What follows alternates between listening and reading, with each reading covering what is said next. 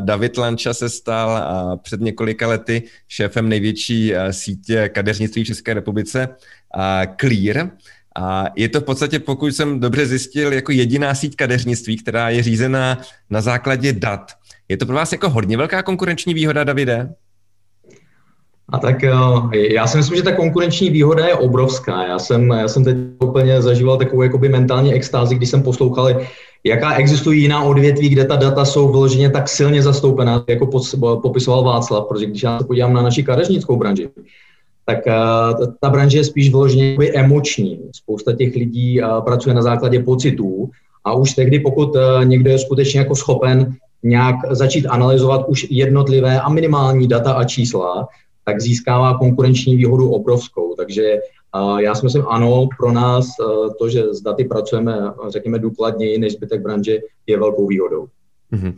A vy jste byli schopni díky datům změnit úplně jako cílení. Já vím, že jste se původně zaměřovali primárně na muže a pak jste právě na základě dat zjistili, že jsou pro vás jako mnohem zajímavější ženy, když to jako nebyl ten původní segment, který by tam jako chodil a skrze ta obchodní centra a jenom si tak zaskočil z ničeho nic a do kadeřnictví. A to znamená, že na tom jste začali jako vydělávat mnohem více peněz a teďka, pokud se nepletu, nějakých 40% a těch vašich zákaznic jsou ženy, což dříve vůbec nebylo. Jak vlastně probíhal celý ten proces od toho, když jste si řekli, hele, musíme se podívat vlastně, kdo nám kolik vydělává peněz, přesto, jste si řekli, hele, tak budeme více mířit na ženy? Tak uh, já jsem těch předchozích deset let, předtím, než jsem vlastně se eh, spojil s Clearem, tak jsem pracoval v kadeřnické branži pro různé salony, pro různé dodavatele. A ve většině případů eh, vždycky, když jsme se podívali na tržbově i ziskově, a nějakou nejefektivnější službu, tak to byla právě dámská kompletní služba. V té dámské kompletní službě beru uh, barvu, střih a foukanou a ta pánská byla taková hezky doplňková, takže pro mě obrovské, obrovské překvapení bylo, když jsem uh, vlastně přišel do Klíru a než jsem uh, měl možnost uh, před po celé republice a podívat se po všech 41 pobočkách a setkat se se všemi kadezníky a pobavit se trošku víc, jako, uh, abych získal takovou tu, když to řeknu, přidanou hodnotu té informace, tak ta data a ta čísla byla, byla to jediné, co jsem vlastně měl, abych si nějakou formou uh, udělal takový blížší přehled. A přiznám se, že opravdu uh, když jsem viděl, že měsíčně ze 40 tisíc lidí, které ostříháme, tak 75% jsou opravdu muži a 25 jsou e, ženy, tak e, jsem si říkal, wow, že tohle je opravdu, když to řeknu, extrém, na který jsem předtím z kadeřnické branže nebyl zvyklý. Na druhou stranu, co mě uklidnilo, když jsem se koukal, a jakou poměrovou tržbu tvoří ta, ta dámská část a ta pánská, tak jsem zjistil, že ta, ta část tržbová je poměrně vyrovnaná. Takže když to řeknu, 25% žen tvořilo přibližně stejnou tržbu měsíční, jako tvořilo těch 75% mužů. Takže ty jednotlivé kroky, které potom uh, hned dávaly smysl a přišlo mi, že by byly logické, a samozřejmě udržet si tu pánskou klientelu, na, která na druhou stranu pánská klientela je věrná a necestuje po salonech, takže tu jsme si chtěli udržet. Ale na druhou stranu a věnovat čas a energii tomu, pokud skutečně uh, budeme získávat nové klienty, tak soustředit se na to, aby to byly klientky dámské, a to z toho důvodu, že opravdu na základě dat a čísel víme, že dámská kompletní služba je to nejefektivnější. Mm-hmm. Takže... A bylo tady tohleto rozhodnutí ohledně změny cílení a jakoby česká záležitost, nebo to bylo jako celosvětové pro všechny jako sítě klíru po celém světě? Já, když se na to podívám, tak naši kolegové v zahraničí uh, ti tuhle tu situaci nějak moc neřešili, ti byli rádi za to, uh, že, vlastně uh, spíš se řešilo kompletní množství klientů. To, že my jsme se rozhodli na základě těch, těch nějakých našich analýz a čísel jít trošku více do hloubky a začít se zaměřovat více na ženy, bylo vyloženě rozhodnutí české strany. Mm-hmm. OK. A vy tak využíváte věrnostní klub, máte tam nějakých 35 tisíc členů, na základě kterého právě jako počítáte tahle ta data. A kolik je to procentuálně z těch vašich jako všech zákazníků? Těch 35 tisíc tvoří asi nějakých 20%, 20% celkového množství klientů, které, když to řeknu, běžně obsluhujeme. Já musím říct, že nám v tuhle tu chvíli v tomu vědnostnímu uh, klubu pomáhá daleko více ta, ta koronavirová doba, která vlastně započala na, začátku roku.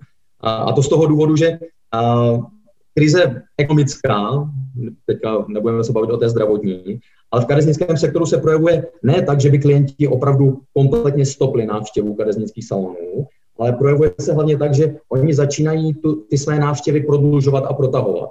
To znamená, že pokud muž chodí, eh, když to řeknu, co čtyři týdny na vlasy, tak najednou začne chodit co šest týdnů, co osm týdnů. Ženy u těch odrostů už eh, nejsou ochotné chodit co šest týdnů, ale chodí třeba co 12 týdnů. Tohle všechno se začíná.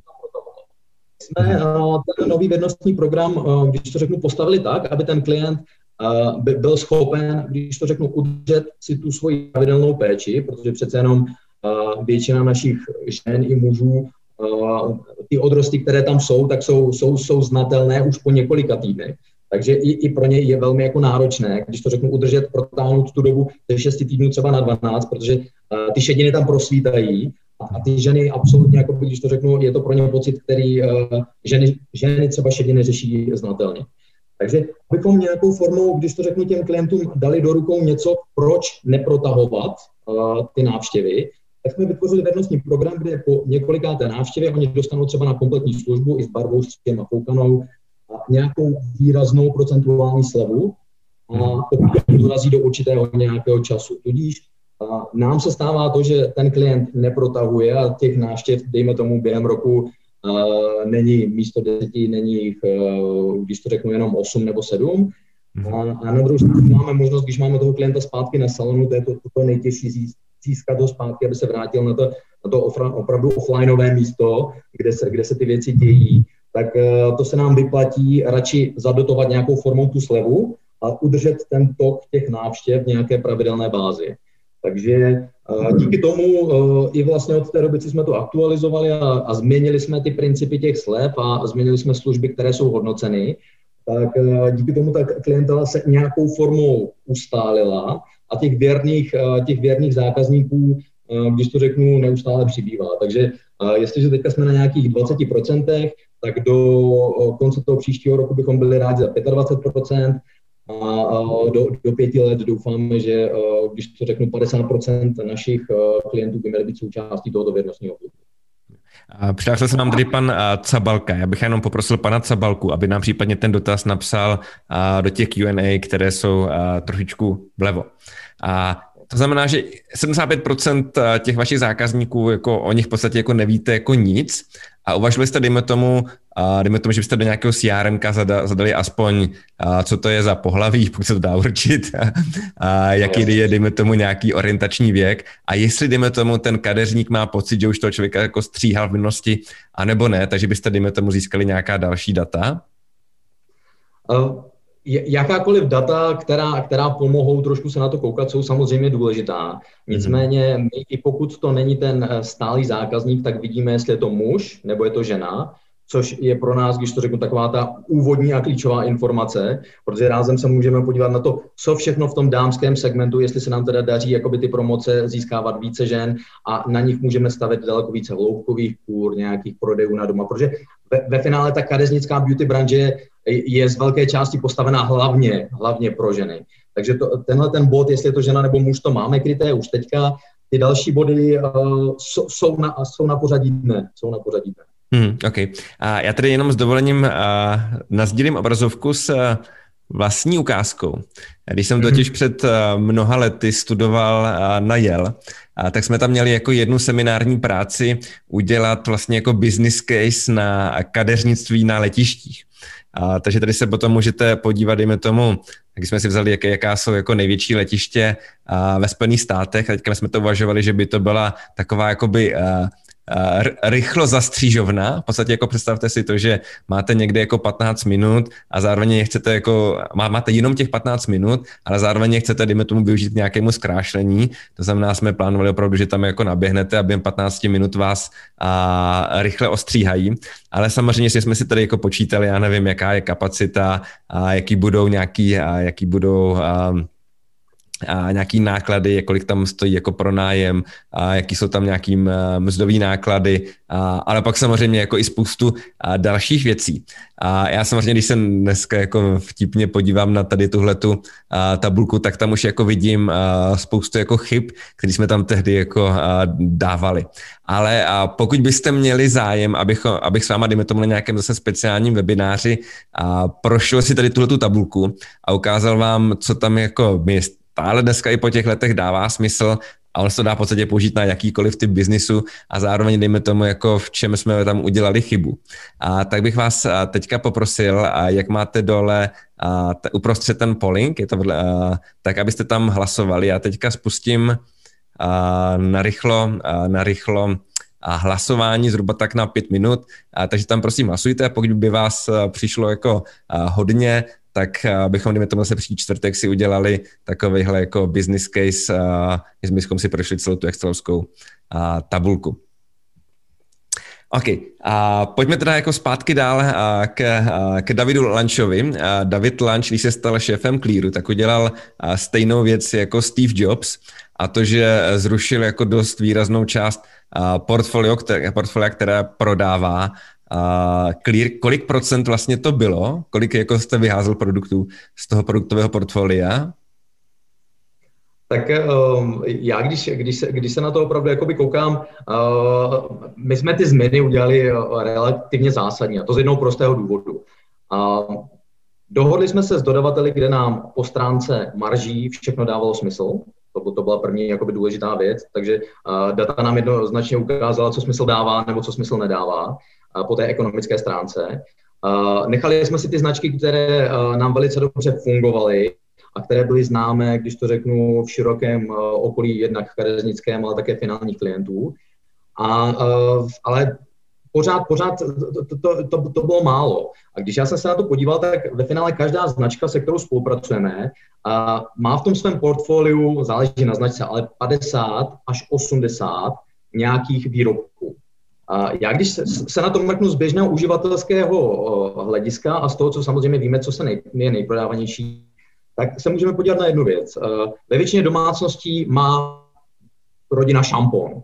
Takže šampony na různé typy vlasů by tam samozřejmě zastoupení mít měly. A potom z nějaké větší poloviny se tam najde i kondicionér. Což, eh, což jako ty kondicionéry dobře, vždycky se říká šampon, máma, táta jdou dohromady, takže šampony a kondicionéry na různé typy vlasů jsme všude jakoby nechali.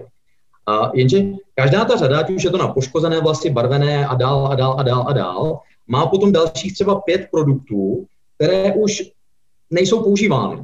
A ať už, ať už to jsou výzkumy různých velkých uh, dodavatelských společností, kde je vidět, jaké množství se toho prodává, nebo naše vlastní analýzy, které nám říkali, když to řeknu, že uh, z celkového množství toho šamponu prodáme v řádech desítkách procent, ale uh, toho posledního produktu jsou to jednotky, ale za strašně dlouhou dobu, tak jsme ve finále to skrouhli na to, že jsme si nechali opravdu šampony, kondicionéry, pár masek, od uh, řád pro barvené vlasy, což řeší, když to řeknu, uh, 70 až 80% žen, poškozené vlasy, hydratované vlasy uh, a objem. Takže jsme na nějakých 12 výrobcích a potom, protože každá z těch značek, co jsem eh, prezentoval, tak eh, má i, dejme tomu, asi 20 kusů stylingu, ale když se zeptáte a podíváte se na české domácnosti, tak všude už jen najdete lak a objemové tužidlo. U mužů teoreticky, pokud eh, používají nějaký styling, tak matnou pastu. Takže dohromady jsme někde okolo 15 produktů. A my jsme si řekli, že samozřejmě radši budeme, když to řeknu, mít plné regály věcí, které se prodávají, než, než tam, když to řeknu, stokovat a držet, eh, držet obrovské jakoby, sklady v něčem, co, co pouze oprašujeme a doplňuje nám to ten dojem. Takže uh, změny jsme tam udělali velké, uh, udělali jsme kompletní restrukturalizaci a prodej a rázem během prvního roku narostly o 30 Mm-hmm. Takže, a myslím, že to byl obrat nebo tržba, ne, ne, pardon, obrat nebo marže, nebo? To byla tržba, to byla tržba a maržově to bylo podobné. Mm-hmm, okay. A já vím, že ty vaši kadeřníci jsou jako finančně motiváni eh, pro to, aby jako prodávali ty určité věci a že oni jako dostávají nějaký podíl z toho, co prodávají. A, ale samozřejmě, že vy tam máte jako více maržové věci a méně maržové věci. A jak vlastně jako pracujete s tím, že dejme tomu nějaký ten kadeřník nechce prodávat uh, to, na čem máte, dejme tomu, největší marži? Uh, je, je pravda, že v tom portfoliu těch produktů, co jsme si nechali na salonech, tak jsme opravdu nechali značky, kde každý ten produkt má marži dobrou. Opravdu jsme tam nenechali nic, co by marži mělo nepřijatelnou.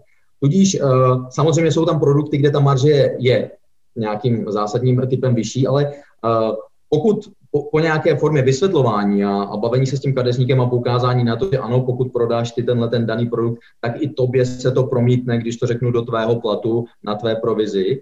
A pokud to stejně nezabírá a kadeřník má, když to řeknu, jinou oblíbenou značku, tak já vím, že stejně tam ta marže je nějakou formou, když to řeknu, dostatečná a velmi, velmi dobrá. A, a jak, jak jsem popisoval, kadeřnická branže je hodně emotivní, hraje na pocity a když, když se na to vlastně podíváte, eh, že někomu necháte dotýkat se svých vlasů, tak když se zamyslíte, kdo to je, ve většině případů u dětí to jsou rodiče, u rodičů jsou to děti, které čas od času tam nějak jako mátnou, a partner a pak ten kadeřník. Takže k tomu kadeřníkovi je to hodně intimní a je to takové, že tam probíhá mezi tím kadeřníkem a tím člověkem na křesle, eh, probíhá velmi důvěrná vazba. A dost často, pokud má probíhat ten servis kompletně a má proběhnout i ten následný prodej domů, tak tam musí být vytvořena důvěra mezi těmi dvěma lidmi, která, která uh, může být velice lehce narušena. Taková tím, že on mi chce něco prodat. A pokud já vím, že ta kadeřnice prodává produkt, který sice nemá tu nejvyšší marži, ale na druhou stranu mu věří, má ho vyzkoušený a stojí si za ním, tak vím, že uh, těch produktů třeba měsíčně neprodá 30, ale prodá jich 60. Uh, tudíž, tudíž a tam to množství už mi vykompenzuje tu celkovou absolutní, jakoby když to řeknu, uh, marži, a takže s tím tím já, já problém nemám. Jo. Takže jako musí toho prodat mnohem více, a když je to, dejme tomu, jako méně maržovější. Ano, ale ve většině případů to opravdu tak je, uh, že, že to, čemu věří, a, a jak říkám, ty, ty produkty na těch salonech máme nastaveny tak, že ty rozdíly v těch maržích opravdu tak zásadní strašně moc jako nejsou. Mm-hmm. Já když jsem se dneska díval na tu tabulku, kterou jsme si tehdy dělali, tak jsem si tam všiml jedné zásadní chyby, kterou jsme tam do toho jako vlastně nezakalkulovali. A to to, že není možné, aby ten kadeřník jako stříhal jako 100% svého pracovního jako úvazku. A jo, což jako dneska si říkám, jak jsme tam mohli udělat takovouhle zásadní chybu. A jak vy vlastně jako hodnotíte ty vaše kadeřníky? Je to na základě počtu zákazníků, který stihnou obsloužit, na základě, dejme tomu, peněz, který vygenerují na základě nějaké marže? Případně máte tam nějaké jako hranice, která jakože každý ten kadeřník musí minimálně dosáhnout, dejme tomu, nějaké hodnoty, a, aby všechno bylo v pořádku? A těch, těch reportů je relativně dost. Samozřejmě sledujeme kompletní počty klientů, sledujeme jakoby maržovost, sledujeme kompletní tržbu, sledujeme celkovou salonní tržbu. To, to, to všechno se sleduje. Nicméně pro ty, pro ty kadeřníky máme uh, systém těch odměn takový, že vlastně uh, kromě té fixní části máme i variabilní složku. A ta variabilní složka je postavená na průměrné hodinové tržby. Proč hodinové? Protože máme, máme spousta, eh, když to řeknu, kadeřnic, které pracují na, pouze na částečný úvazek, vzhledem k tomu, že spousta z nich eh, jsou maminky, které potřebují kombinovat nějakou formou eh, rodinný život a ten profesní. A, a máme spousta kadeřníků, kteří pracují na plný úvazek. Samozřejmě by se, jako bylo by jednodušší mít všechny kadeřnice na plný úvazek, nicméně kadeřnická branže, spousta jako, nebo jako spousta dalších jiných branží, vlastně trpí nedostatkem kadeřníků. Ono opravdu eh, říká se, že průměrně ve třídě, kdy z učiliště skončí třída ze 30 kadeřníky, tak hned ten rok, jich 25, ani nezačne dělat kadeřníky. Takže hned se bavíme o obrovském propadu a my tudíž jsme velmi šťastní za to, že třeba, když to řeknu, kadeřnice, která i nám může věnovat, když to řeknu, poloviční úvazek nebo 60%, tak pořád je to kadeřnice, která, která má nějakou formou nastříháno má tu pracovní zkušenost, eh, tu, tu řemeslnou, protože tu jinak než praxí prostě nezíská. A víme, že v tom polovičním čase, protože v čem jsou maminky ve většinou případů jako dobré, tak je výborné jako využívání času a time management je tam skvělý. Takže v tomhle tom my víme, že uh, jsou schopni si s těma klientama udělat takhle. Uh, podívejte se, budu tady v pondělí, v úterý a, a přijďte a já vás stihnu v těch hodinách, že mají rozpracováno na salonu třeba nejenom jednu ženu, ale mají rozpracováno dvě, tři ženy, kde přeskakují a prostě jakoby eh, v době působení barvy pracují na jiné ženě, pak se smívá. A tady my vidíme, že eh, oni dokážou tu, tu efektivní hodinovou tržbu mít daleko jako lepší než třeba holka, která na to má celý den. Já neustále mluvím jakoby holky, ženy, kadeznice, protože 99,5% našich, našeho stafu, těch 300 lidí jsou opravdu ženy, tak za to, za to se omlouvám, pokud je to nějak diskriminační. Ale, ale to, co, to, co chci říct, takže pokud já vidím, my máme nastavenou nějakou minimální tu hodinovou tržbu, která i, i firmě dává smysl. Takže pokud ta kadeřnice nějakou tu hodinovou tržbu dosáhne, tak začíná mít procenta z celé své tržby. Tím samozřejmě ta její hodinová tržba je vyšší, tak tím samozřejmě je vyšší i to procento. A uh, je zajímavější její variabilní složka, je zajímavější i ten přínos pro firmu. Jo. Takže uh, v tomto případě samozřejmě, já, já nechci říkat konkrétní částky, protože ty se liší na regionech, na velikosti toho obchodního centra, a na té kupní síle, která v tom daném místě je, ale myslím si, že takhle je to fair jak pro ty, co mají plné úvazky, tak pro ty, kteří jsou na částečný. Mm-hmm. To znamená, že ta akademie nedostane vůbec žádný bonus, pokud nedosáhne té částky? Přesně, odejde s fixem. Uh-huh. A jak dejme tomu, když třeba začne argumentovat, no jo, ale já za to nemůžu, za to může třeba nevím, špatná propagace, nebo je tady větší konkurence, nebo já nevím, nabízíme jako špatný já nevím, šampony nebo cokoliv dalšího. Ano, ty, tyhle ty argumentace jsou uh, samozřejmě velmi časté, ale pokud uh, já mývám uh, dost, dost často takové argumentace typu uh, no jo, ale já jsem, zkoušel jste si to někdy stát 12 hodin na těch nohou a být tady, to je unavující a takhle. A teď já ve svém věku prostě jako jsem ještě mladá a potřebuji se i bavit a nemám čas jenom. Těch, těch argumentů je tam spousta, nicméně ve většině případů na každém tom salonu a je vždycky někdo, kdo prostě absolutně zboří veškeré ty argumenty, které, které ty holky mají. Tudíž eh, pokud my na jednom salonu eh, začali vykládat právě, jak nejde udělat tady ta tržba a tak, tak my máme eh, jednu kolegyni, která věkově patří mezi ty nejstarší a je schopna dělat dvojnásobné tržby jako zbytek těch lidí. Neustále je vysmátá, je prostě neustále optimistická a je schopna to správně nakombinovat. Takže vždycky na, na tyhle ty argumenty, typu ono to nejde, tak, je schopné, tak jsme schopni ukázat ten konkrétní případ, kde to vyloženě jde. A potom, potom už, už je to pouze na tom, jak si to srovnají, když to řeknu ti vyloženě jako zaměstnanci, jestli to pro ně je přijatelné. A vidí mezi sebou ty kadeřníci, kolik kdo odpracuje nebo jaký má tržby? A oni to vidí a mezi sebou přichází reporty na salony, které poukazují na týdenní tržbu uh, a jsou tam i ty hodinové průměry. A díky tomu i na těch správně namotivovaných salonech, protože na těch 41 místech já si myslím, že vedoucí máme velmi schopné, nicméně někde se s tím ty vedoucí opravdu dokážou pohrát tak, že vznikají takové ty motivační příjemné souboje. Takové to, a vidíš to, Janička tady, ta už, ta už má prostě tržbu o 20 tisíc vyšší než ty a to je pouze na poloviční úvazek. A dost často, pokud se to správně podá a je to takovou tou lidskou formou, ne jako já tě zesměšňu a ukazuji na to, že ty seš horší, ale uh, pojďme se dohromady jakoby podívat na to, jak i ty můžeš dosáhnout tady toho, tak to funguje a ty holky se namotivují a jdou dál. Mm-hmm. OK, tak jo, a Davide, já vám moc krát děkuji a hlásil se tady uh, Dali...